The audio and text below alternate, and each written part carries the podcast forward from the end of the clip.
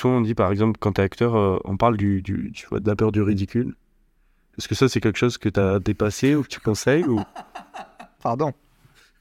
Non, parce que c'est un élément qui. Bah, moi, j'ai fait beaucoup de comédie. Euh, comédie au sens euh, où on espère du rire après. Ouais. Euh, donc, ouais, dans tous les formats d'ailleurs, beaucoup au théâtre, pub, euh, court-métrage, long-métrage, télévision. J'ai j'ai joué pas mal de, de trucs comédie. Donc, moi, euh, si tu veux, moi, mon premier instinct, je ne veux pas vous raconter ma vie, mon premier instinct, c'est euh, pour la hum, satisfaction sociale d'un ours que je confessais être, le rire d'autrui, c'est une, euh, c'est un baume, c'est un remède. J'enfonce encore une porte ouverte. C'était dit par de grands comiques bien avant moi. Je suis pas grand comique, mais quand tu fais rire, tu te sens vachement mieux par rapport à ta position dans cette chose qu'on appelle l'humanité. Donc, perdre le ridicule, faire rire, c'est des, c'est, c'est pas, c'est pareil. Parce que si tu fais de la comédie, entre comédie et drame, bah, si tu as peur du ridicule, oui, va vers la comédie.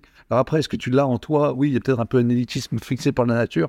Est-ce que tu es Ouais. capable d'être marrant ou pas? Je sais pas si j'ai pro- prouvé Après, ce rôle-là. le ridicule peut être. euh, Mais il faut avoir peur. Il y a euh, des gens, ils ont peur de- d'être ridicule en, en jouant la tristesse, par exemple.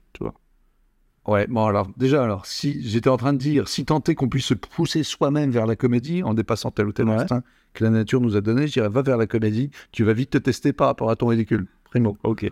Euh, secondo, euh, il y a un peu, alors là, c'est pas fait à la grande philosophie, il y a, et là encore, tout en acceptant le fait qu'on puisse avoir des emplois, moi j'ai joué pas mal de mecs en cravate, ou des, des, des jobs où il y a un petit peu d'autorité, pas mal de médecins, franchement, d'avocats. J'ai eu mon premier flic, euh, euh, euh, flic hollandais, j'avais travaillé un accent. J'aimais beaucoup jouer, j'aimais j'ai découvert enfin ce que c'était que la beauté du, rôle de policier parce que tu touches à des noirceurs dans la vie qui sont très intéressant.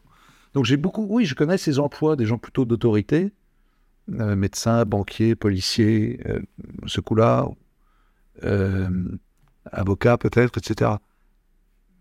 Donc il faut connaître son emploi, et ça, ça veut dire avoir le côté adulte d'accepter les, les, les, dictates ou au moins les attentes d'une industrie du cinéma où le fric règne et la version risque règne à côté. Donc, il faut être conscient de son emploi. Si tu ne l'es pas, tu es un peu naïf. Ça m'a pris du temps pour, pour me l'avouer, ça. Parce que j'avais mon rêve. Mon rêve, euh, je crois que c'était Jung ou un Freud ou un de ces gars qui pensait que l'enfant, euh, le tout petit, il a cet euh, instinct océanique. L'univers entier lui appartient. Quelque chose de large et fluide.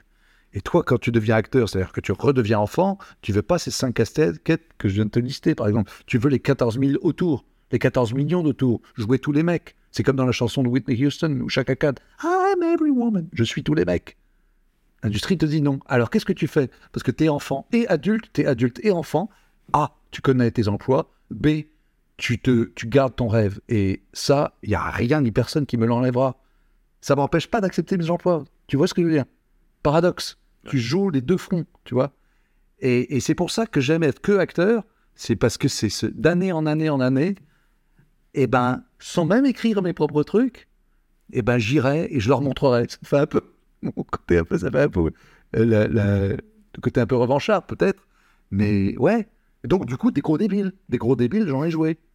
Euh, alors parfois des, des- en comédie, parfois un, un premier ministre dans un dans un pays fantasque qui est Premier ministre et nul et complètement débile, ou parfois un bonnet, pardon, c'est pas très politiquement correct, un vraiment idiot total, qui n'a pas... parce qu'on n'y attend pas. Hmm. Et ça, c'est parce que c'est pas que je refuse leurs emplois, c'est que je les comprends, mais ça va pas m'empêcher de faire d'autres trucs à côté. Oui, bien sûr. Ah, mais bien sûr, mais ce bien sûr, mon gars, je peux te dire qu'il faut se battre. Ouais. Mais c'est pas, c'est pas se battre. euh, c'est pas, c'est pas une, pas une bataille contre. euh, non, c'est en douceur. Enfin, en douceur, je sais pas si je viens de la suggérer, mais d'année en année. Et puis peut-être que tu auras quelqu'un qui dit ah mon salaud, on l'avait pas prévu là. Ouais. Une belle surprise.